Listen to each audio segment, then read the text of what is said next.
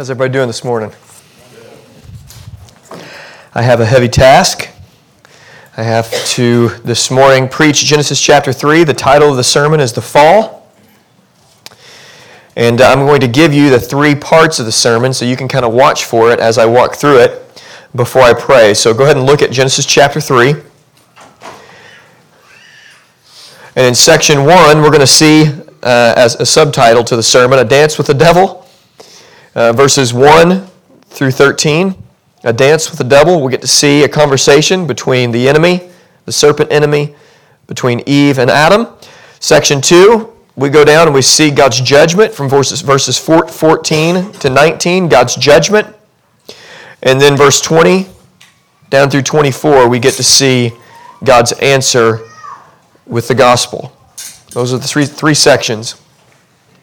But first, I want to remind you of what uh, Adam and Eve had entered into with God out of Genesis chapter 2, verse 15 to 17. And I want to read this just by way of reminding you before we do this. I'll read this section, and then I'll pray, and then we'll get into Genesis chapter 3. The Lord God took the man, put him in the garden of Eden to work and to keep it. And the Lord commanded the man, saying, You may surely eat of every tree of the garden. But of the tree of the knowledge of good and evil you shall not eat, for in the day that you eat of it you shall surely die.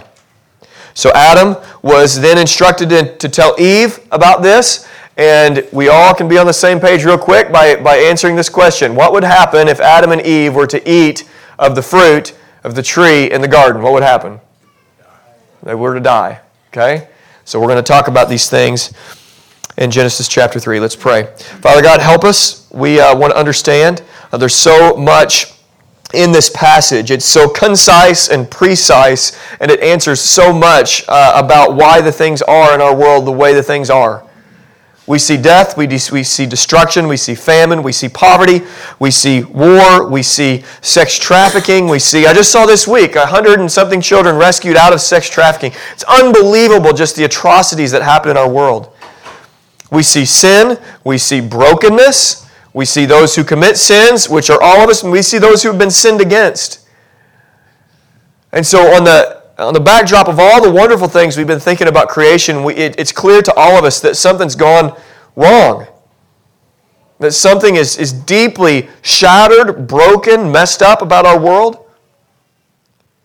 I went down to Haiti and I saw uh, mass graves of 75,000 people it's just things that just seem just awful. They not just seem awful, they are awful. So, how do we approach such things?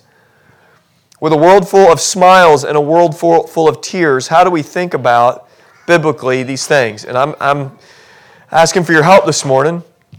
I'm asking for your help to lead us and to guide us through Genesis chapter 3. Uh, help us not fall for the age old, ancient tactics of the enemy. Help us to see your work on our behalf uh, through all this. And I just trust that you're going to. In Jesus' name. Amen. All right. So, in Genesis 3, we see an ancient modern conversation with the enemy. I call it ancient because it is indeed ancient. We see it right here in the beginnings, in the book of beginnings, in Genesis chapter 3, we see this conversation. And yet, it is a continuing conversation because the enemy's tactics are just repeated over and over and over again. Let me show you what I mean. If you'd look with me in Genesis 3, verse 1. Now the serpent, I'm going to refer to him as the serpent enemy, the serpent was more crafty than any other beast in the field that the Lord God had made. And he said to the woman, Did God actually say, You shall not eat of any tree in the garden? We see the beginnings of this conversation. here's how it's going to go. We're going to see uh, the enemy, the serpent enemy talk. Then we're going to see Eve talk. And we're going to see uh, Adam kind of just over here with his hands in his proverbial pockets. Now he's naked, so he doesn't have pockets, but uh, maybe like this. We're going to see him standing by and kind of watching the whole conversation happen. happen. We're going to see Adam's sin here in a little bit, but we're just going to get a window into. It's like the scriptures just open it up for us and just give us a seat. We can be flies on the wall. Hey, John, how's it going? We can see we can be flies on the wall and just kind of watch this conversation happen. And so it's going to go uh, the enemy, Eve, the enemy, Eve, and then again Adam, and then my son will scream, and then uh, this is how this uh, conversation goes. So the first thing the enemy does, and this is why it's ancient and very very modern, is he calls into question God's word. He says to Eve, "Really? Did God really say this?" He questions the clarity and the authority of God's word. And Satan wants Eve, wanted Eve, and he wants you to question first God's word, and then to move from questioning God's word to disbelieving God's word, and then to disregarding God's word, and then finally to hating God's word. Uh, this is the tactic of Satan. He wants you to question, God really say? Do you really think he means that? And what Adam should have done is he should have said, yes, he really means that. He really does mean that. But he doesn't. He stands idly by, as we'll see. And this is the same thing today. If you look at any sort of classic uh, American, American, uh, American evangelical circles or in, in former denominations that have raised up in the United States, and if you look at evangelicalism in the 1800s in Germany uh, and, and in Europe, and what was brought into even in Charles Spurgeon day into Great, Great, Great Britain in the late uh, 19th century, uh, it, what brings in liberalism, the first step is questioning God's Word is if you question God's word, then you can begin to question what God has clearly taught.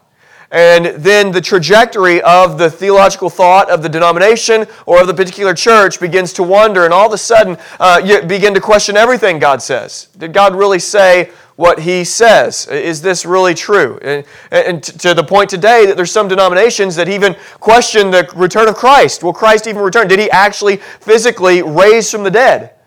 And that's the trajectory of liberal thought that begins with Did God really say? And this is what Adam, or excuse me, this is what the enemy wanted Eve to question. Uh, so we see already, though, in verse 2 and 3, we see that Adam did, in fact, because if you remember from last week, Adam's responsibility with everything that he was given and his one day wife would be to work for her, for her and to keep and care, care for her. So it means that it would be required of him to pass along the information that God had given him in Genesis 2. So he had passed that information along. We see that because Eve repeats this information to the enemy. In verse 2 and 3, she says this And the woman said to the serpent, We may eat of the fruit of the trees in the garden. But God said, You shall not eat of the fruit of the tree that's in the midst of the garden. Okay, let me ask you this. Up to this point, is she right? Yeah. She repeats what Adam told her to a T. But then something is added on. We see this in verse 3. She said, Neither shall you touch it, lest you die. Now, I want you to think about this for a second, because we, if we look back in Genesis chapter 2, uh, Genesis 1 and 2, there is no command about touching or not touching the fruit. She adds a little bit to the command of God. So it goes like this. Uh, well, uh, Adam may be thinking this, and we don't have, uh, uh you know, a dialogue between Adam and Eve that we know about that's, in, that's recorded. But it goes like this. Adam could be thinking, well, you know, if we uh, can't eat it, we might as well, I might as well just tell her that we can't touch it either. So I'm going to create a law so that we can keep the laws. And so in the garden, we have the beginnings, the beginnings of religion or the message of religions of the world that says you can save yourself. You uh, can do better than what God can do. And so uh, man made laws were created here in the garden. And man made laws are still today rampant. In fact, our denomination, uh, I love our denomination, the Southern Baptist Convention, but they are notorious for uh, making and building some man made laws, unfortunately. You may have a denominational background that uh, you grew up in that made just tons of laws and rules that you, you have no idea why you do or don't do, them, but uh, they're laws and rules that are passed on down to you. Um, this is how it is. If you go back to the 50s, 60s, or 60s, 50s, 40s, uh, there's list of laws even in conservative denominations. If you, you know, you can't go to movies, you can't play cards, fill in the blank, you can't do, you can't do, you can't do, you can't do, uh, you can't dance, uh, you can't do, you, whatever it may be. Now, you may say, well, Jared, I can't dance. Okay, well, I'm not talking about ability to dance or not, but, um, but the actual freedom to do so. So all of these rules, and, and we see this in the beginning. Um, and so we want to uh, be on guard against that. So, uh, verse 4 That conversation uh, continues, and we see the enemy talking again. Look at verse 4. It says, But the serpent said to the woman, You shall not surely die. You shall not surely die. So the enemy, the serpent enemy, introduces a new idea. God is holding back on you. God is holding back on you. If, if you eat of that fruit, you're not going to die. You're, in fact, going to be like God. That's what he says. He says, You will not surely die. You will be like God, knowing good from evil. God is not being as generous with you as he could be, Eve. There are some things within that fruit that are good that you can have. And God just simply doesn't want to give you those things. This idea is still being introduced by the enemy. God is holding back on you. You can do a better job for yourself than God can do for you. Your ideas and your plans for your life, Jared, are better than God's ideas and his plans for your life. Men, women, students in the room, children, God is smarter than you for your life. He is not holding back on you. Even in seasons of difficulty and tears, He is not holding back on you. He is not holding back on you in the day of your biggest pain. The enemy will come and say, See, God doesn't love you. He's still doing this today. Remember, God gave Adam and Eve everything, and yet they still apparently were seduced by the idea that maybe there's something more. There's longings in the human heart. It, this is the story of Ecclesiastes seen right here in Genesis chapter 3. Well, maybe I'll finally be happy when I get the job that I want. Maybe the next kid will finally bring the happiness and the peace that I want. Maybe my, my next situation in life. Maybe it's just always, you know, it's like lights always in the head. You know, you can always see the light in the tunnel and you're like, I'm almost there. I'm almost there. I'm almost there. I'm almost there. And then you get there and you realize, well, this isn't it. Well, this is what the, these desires is, is it's seen right here early on in Genesis 3. Verse 5, the saga continues. She says, You will be like God, knowing good from evil. In verse 6, excuse me, it says, So when the woman saw that the tree was good for food, and that it was delight to the eyes, and the tree was to be desired to make one wise, what did she do? She took of its fruit and ate. Here's how it went in the mind and the heart of Eve it looks good, it feels right. I think God's holding back on me. I am going to trust my wisdom and the serpent enemy, and I'm going to get for myself what God is unwilling to give me. Sound like your story? I'm going to do things my way. Well, Bon Jovi wrote a song about that, I think. Didn't he? How's it go? Someone going to sing it? Oh, that John Bon Jovi can bring some wisdom every once in a while. Uh, things my way, that's not the way we live, but that's the, again, the strategies, the way of the enemy. He wants you to think God's holding back and that you are smarter than God. And Eve took the bait. The covenant of works is broken. She took and ate of the fruit in verse 6, and she also gave some to her husband who was right there with her, and he ate. He ate. Eve was right there, and Adam was right there. Adam was watching this whole dialogue go, go down with the enemy, and he just stands idly by and just watches it happen. He should have intervened. He should have cried out. He should have said, No, God was clear. Here's exactly what God said. Here's exactly what He intends for us. He is good. He's given me everything. And He gave me this beautiful woman.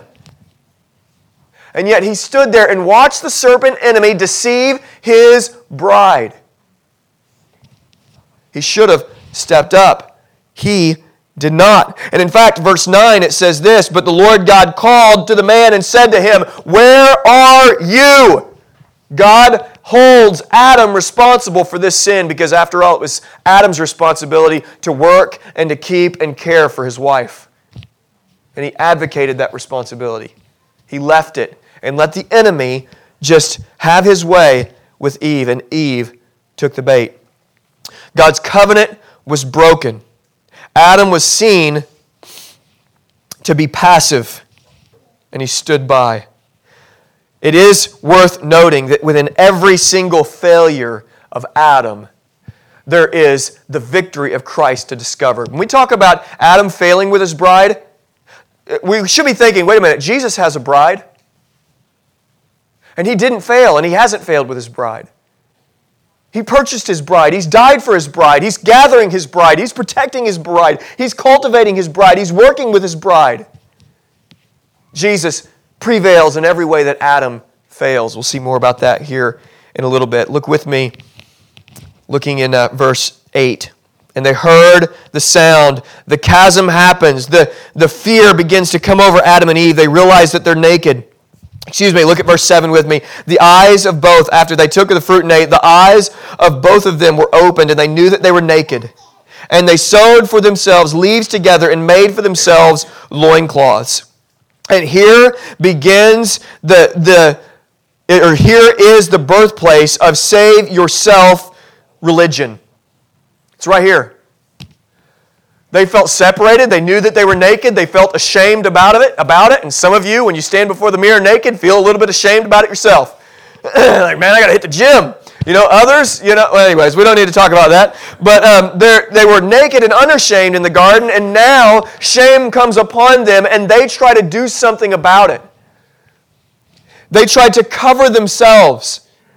They knew they were naked, so they tried to fix it themselves. Their eyes were open. They knew they were messed up.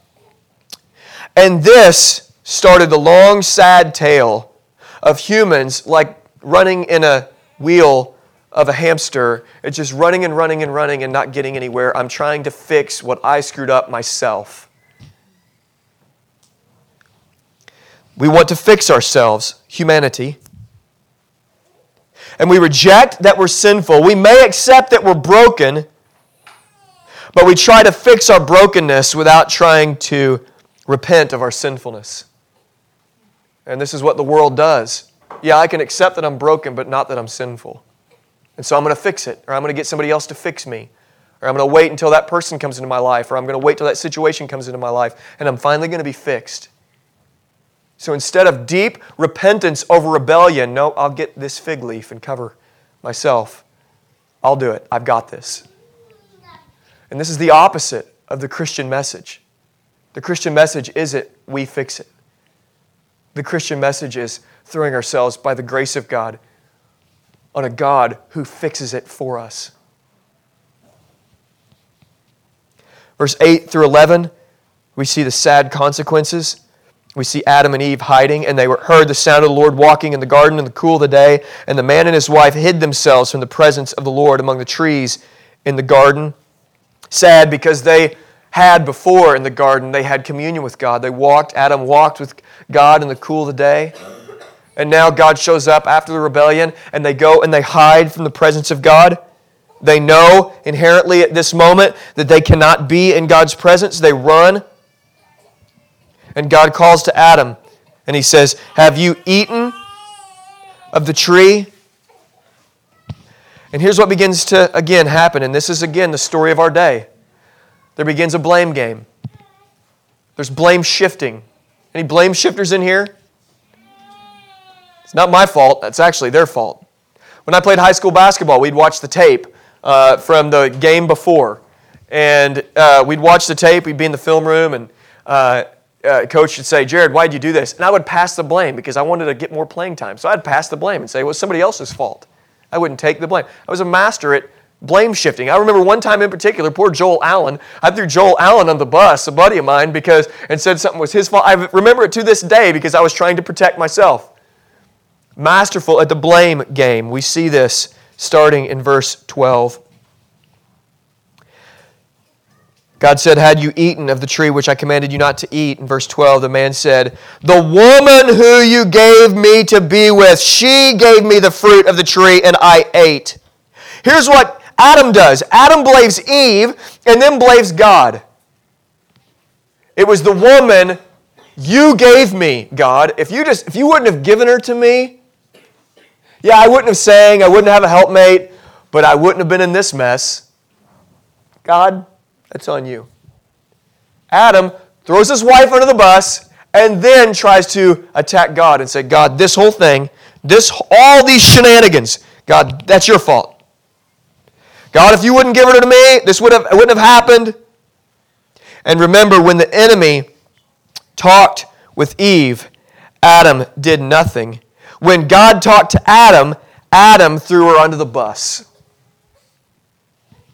When God talked to Eve, Adam stood silently by. Or excuse me, when the enemy talked to Eve, Adam didn't, just passive, just quiet. Didn't fight for her, nothing. Then when God talks to Adam, it's like a double whammy. Eve's like, What? What the heck? Well, who am I going to blame? Okay, well, it keeps going. Verse 13 Then the Lord said to the woman, What is it that you've done? And the woman said, The serpent. The serpent, he deceived me, and I ate. so we see nobody's to blame here, right? Nobody's to blame. Like, fortunately, God sees through all this and he knows exactly who to blame, but nobody's to blame. It's like the kid who eats the cookies out of the cookie jar and has got chocolate all over his face, and then the mom and dad goes and asks, "Hey, uh, did you eat any cookies?" Like, nope. Ah, it must have been the dog. I don't know. The dog definitely ate the cookies. Like, well, how did you get chocolate all over your face? I don't know. The dog did it. You know, it's like it's the blame game and the silliness of it. This is what Adam and Eve did. The enemy made me do it. And so there's going to be consequences for this breaking of the covenant that humanity committed. And we're going to go through this. So the dance with the devil is over the judgment of God comes down. The gavel drops, verse 14 and 15. Here's what God says to the enemy The Lord said to the serpent, Because you have done this, cursed are you above all the livestock, above all the beasts of the field, and on your belly you shall go, and the dust of the earth, and the dust you shall eat all the days of your life. And I will put enmity between you and the offspring, you and the woman, and between your offspring and her offspring, and he shall bruise your head, and you shall bruise his heel. So, first, this serpent enemy will be cursed. And this is, by all accounts, what we believe uh, to be the reason why most people don't like snakes. Snakes slither on the ground. Unless you're kind of a weird, oddball, crazy person, uh, you just don't really like snakes. The majority of people don't like snakes. They wallow on the ground, and this, the serpent, using his uh, serpent skills through this enemy animal, or serpent animal, now is cursed to be on their belly. And there's a lot of mystery and all that of, and different views about all this. But then the enemy is told, and, and since then, so the curse, uh, the curse now comes upon the animal kingdom. So cursed are you and on all livestock and all the beasts of the field. And so now the curse uh, that Adam and Eve brought on is going to come to the animal kingdom who did not sin. And the Adam, animal kingdom is going to feel the consequences of this. And when you see these anim- animals fighting. When you watch uh, uh, Planet Earth, that's coming out, right? Planet Earth like 2.0 is coming out this next year, which is going to be really cool because Planet Earth, the first one, like 10 years ago, was really cool. And this, like HD stuff, it's going to be really crazy. So you're going to be able to see cheetahs and lions and everything just kill these gazelle and all that kind of stuff. When you see that, you realize, okay, that was the consequence that came down from the enemy sinning against God and against Adam and Eve. But then he's told that at some point, your head will be crushed or it will be bruised. Now, some have labeled this the proto evangelion, uh, the first gospel, the first evidences of uh, the enemy being crushed by a seed, singular seed. He will bruise your head, and you shall bruise his heel. So the idea goes like this, uh, and this is probably where Carmen got his uh, song, where um, where there is a boxing match and the enemy seems to defeat Jesus. Jesus is crucified, his heel is bruised, and then all of a sudden, he begins to get up. And he's not knocked down, and he gets up, and he stands up, and he knocks out the enemy, and he wins. And the head of the enemy is crushed. Now, again, there's debate around this. Pop out your uh, concordance, pop out your uh, commentaries, and do some reading on this yourself uh, and find this out. But we do, in fact, know that this is what happened. The enemy was one day defeated, and he will have final and full defeat one day. The enemy will not have his way. And all the things on this earth right now is uh, uh, God is giving permission to the enemy to do what the enemy does. He is not some free agent out here. Uh, it, we, he has a shelf life. And he, in fact, will be finally punished. It goes on, the woman has consequences. And notice that the consequences given down from God to the woman and to the man are specific to each's gender. God does not bring a generalized judgment upon humanity because he recognizes the differences between men and women because he created them that way, by the way. So God specifically speaks to the woman as woman and he speaks to the man as man and he gives them individual consequences. Now, ladies, I'm sure that some of you wish that some of the consequences that come your way would be passed on to the husband, like birth pains, correct? It's like the pain that I endured was just staying up for like 38 hours, okay? And I like would fall like you know deep, deep pain that I had to experience. Um, Jordan, I've been in the room, was not in a comfortable situation. Ladies, can you testify? Even with the sterilization, even with that big, huge needle down your back, having a baby, still yet with modern medicine and modern technologies, is not an easy thing. You would think now, right? We've been to the moon. Somehow or another, science can make it to where having a baby is just easy. With all the science out there and research, still yet, it hurts. It, it hurts. And this, in fact, is one of the consequences of Eve's sin. Here's what God says to Eve To the woman, He said, I will surely multiply your pain in childbearing, and in pain you shall bring forth children, and your desire will be for your husband, and he will rule over you. Now, here we're going to spend some time, and in verse 17, we're going to spend some time because uh, conflict in marriage can be seen in the roots that go all the way back down to these verses right here. Okay? There's two general understandings of what this second consequence means. And the consequence, the second one, is your desire shall be for your husband, and he shall rule over you.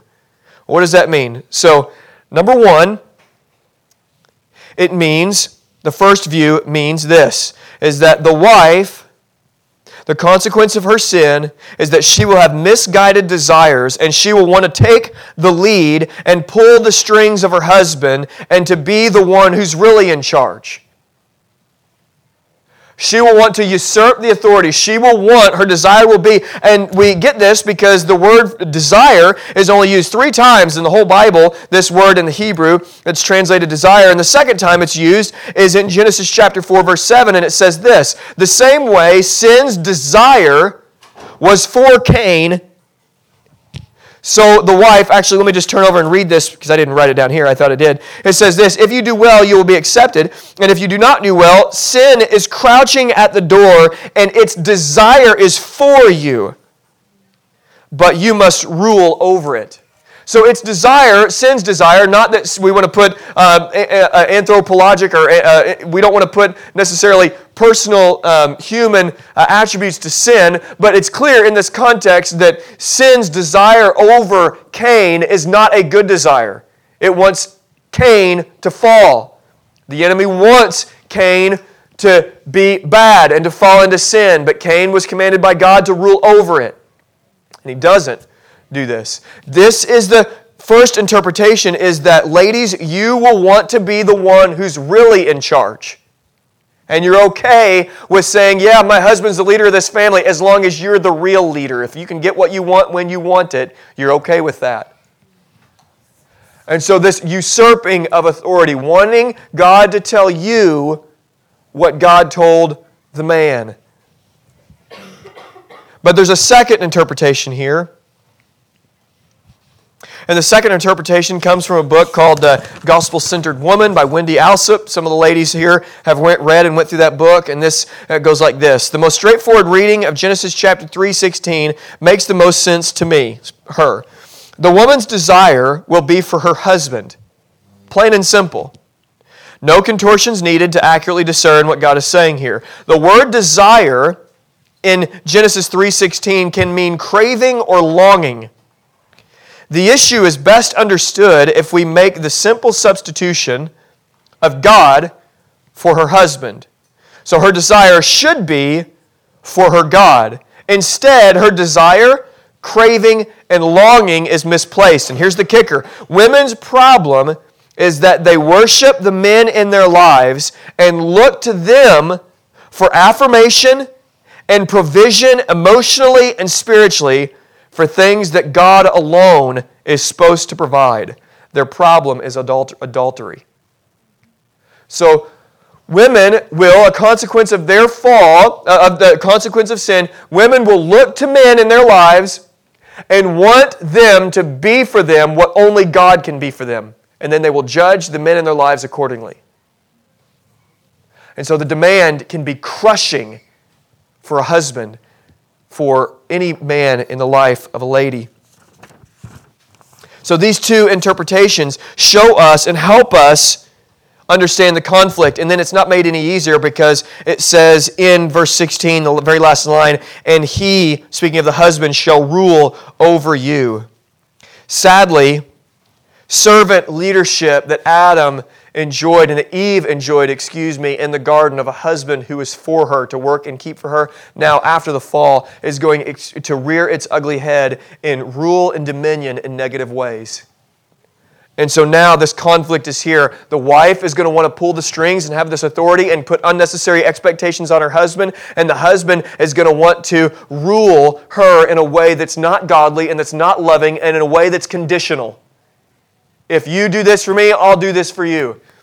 Now, can we explain marital conflict through looking at Genesis chapter 3, verse 16 and 17? We'll get to 17 here in a second. I think so. That tension is there. That's why we need the gospel to help us in our marriage, in marriage, and even prepare us for marriage. So he will rule over you. Instead of being a servant leader, he will be a bad authority over you. And marriage has been in conflict. Wives have, have, had unmet longings, and women have been oppressed ever since Genesis chapter 3. Ladies from culture to culture to culture have, ex- have experienced just untold stories of oppression. Even in our country, people talk about, oh, the better days of our country, the, the glory days, 50s and 60s, uh, when there was racial prejudices, and in fact, when women were abused by their husbands, and their husbands got away with it. Was just a thing. You don't talk about it. Just put the glasses on. That's not good. So, in so many ways, our country has made progress. Those are good things. Unfortunately, women have received the brunt of bad leadership. Instead of servant leadership, it's been ruling and oppressing leadership from men. The man then has a consequence coming his way, and we're going to look at the answer here in just a second. Verse 17 to 19, look with me. And to Adam he said, Because you have listened to the voice of your wife, I want you to hear this, men. Uh, often God will give your wife wisdom that you don't have just to see if you're hearing, just to see if you're working and cultivating her, just to see, like, your wife has wisdom that you need to listen to. But, ladies, I want you to hear this also. You're not always right. And the, the idea that comes when I got married, when I got married, there's a lot of men that just said, Your wife's always right. That's one of the most cruel things that a man, that a man can do to his wife is just let her think she's right all the time. And ladies, are sometimes that it's the right and godly thing to not listen to your opinion. And men, you have got to be humble enough to realize that you're an idiot if you think you're right all the time. Jared,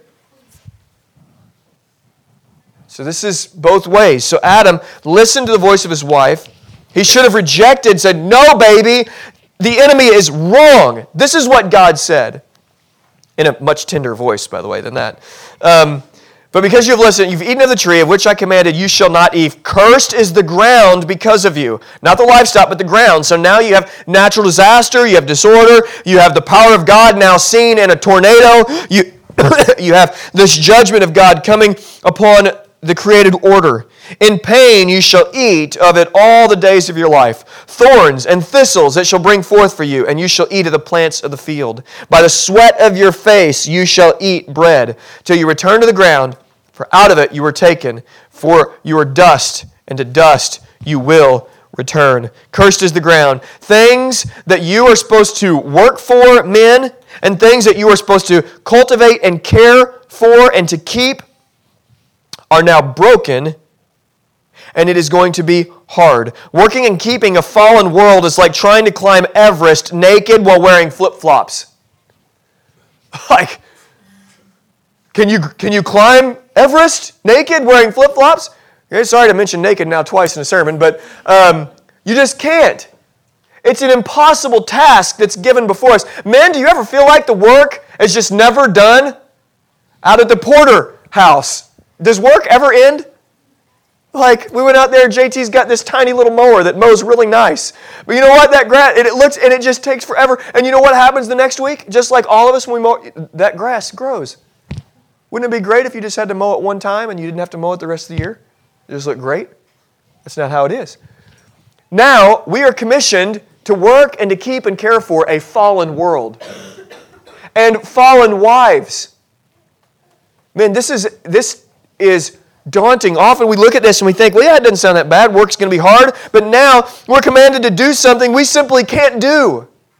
And we need to feel the weight and the exhaustion of that. The man has to work and keep and care for fallen Eve now in a fallen world. As great as marriage can be, we talked about it last week, it's still work. Men, you still have to come up with dates that are beyond Netflix, you know? And it's hard to think of dates for some reason as a man. It's like, I don't know why, but it's going to be hard and it's going to require work to have a great marriage or to have a world where, in which you cultivate. So here are all the consequences. It means that from when these consequences lay down, it means that humanity clearly has made our choice. Humanity's made our choice. Adam and Eve had free will in the garden, and they abandoned that and they chose themselves. They followed the enemy and no longer do they have freedom. They entered into a stage that we are now birthed into in which humans are in bondage. We are born into sin, and our heart is evil, and our will is corrupt. You want to watch people squirm? Tell them that they don't have free will. Tell them that their will is in bondage. And watch palms sweat and arguments flow, and we will defend our Trojan horse idol of free will to our, until our fingers and our fingernails are bleeding, fighting for our own free will. And the Bible is going to say, no, it's for freedom that Christ has set us free. Only freedom comes by being in Christ. And until you're in Christ, you are in bondage. And it's not just your mind or your sinful heart, it's your very will that's in bondage. And you need to be set free. It is blasphemous to a world to tell them that they're already free. They are not. And until Christ busts into your life, you were in bondage. And only now are you free. And we didn't know this. This is the sin that we enter this world into. Ephesians 2 1 through 4 says this And you were dead in your trespasses and sins in which you once walked, following the course of the world, following the prince of the power of the air, the spirit that is now at work in the sons of disobedience among whom we all once lived in the passions of our flesh, carrying out the desires of the body and the mind, and were by nature children of wrath like the rest of mankind? Are we going to argue that that person's free? That's the epitome of bondage, spiritual death. Anybody want to walk up to the morgue and talk to a, a dead body and say, hey, you want to go play some basketball with me? No, they can't. They're dead spiritual bondage. But verse 4 of Ephesians chapter 2 says this But God, being rich in mercy, because of his great love in which he loved us, even when we are dead in our trespasses and sins, made us alive together with Christ. It's by grace you have been saved, and raised us up in the heavenly places, and seated us with him in the heavenly places. That in the coming ages he might, uh, he, he might uh, the coming ages, he might, oh, I'm going to forget it. Dang, I was on a good roll there.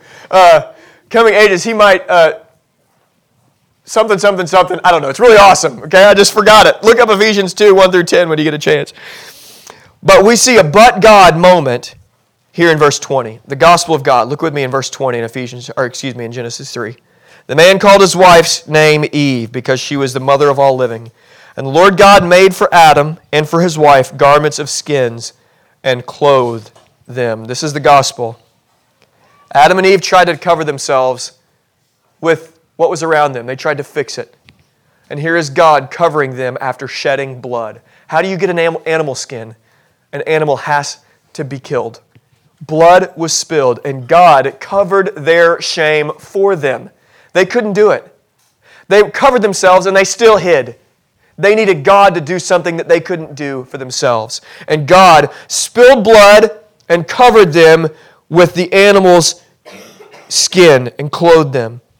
This is the message of the cross. In fact, every one of these failures, Adam did not love his father's words. He didn't listen to them. He did not fight the enemy. He did not protect his bride. He did not care for her. He sinned against God and his wife. Jesus not only did he did only what he saw his, saw his father doing. He listened to his father's words. He fought the enemy in the desert and in the garden. He submitted to his father's will and he went to the cross to die and save his bride.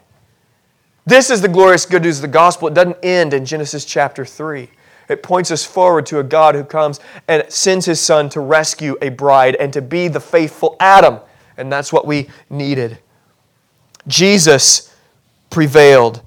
The Lord God made for Adam and for his wife garments of skin and clothed them. This is the message of the gospel. Verse 22 And the Lord said to them, Behold, the man Old man has become like one of us in knowing good and evil. Now, lest he reach out his hand and take also of the tree of life and eat and live forever.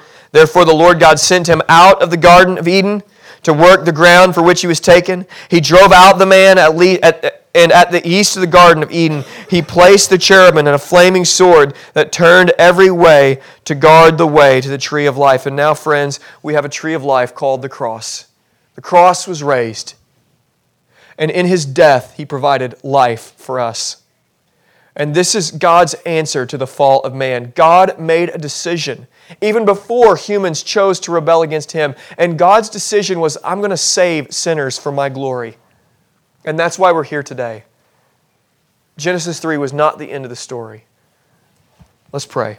Holy Spirit, we just ask that you would help us. You would help us. I pray that this would give us a way to think about non Christian friends, um, that they need new birth. They need to be brought to life. And God, only you can do that. They need you to cover their sin and shame and nakedness.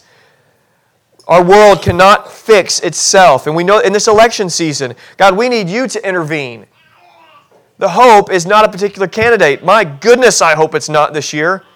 Our hope is not that. Our hope is that you're in charge. And our hope for our friends, our lost friends and family, is in, not in their will, it's in your will. A benevolent God who loves sinners, who comes near not to those who call themselves righteous. And I don't need God. I got this. I can fix myself. But He comes to those who are in the gutter and just saying, God, be merciful to me, a sinner.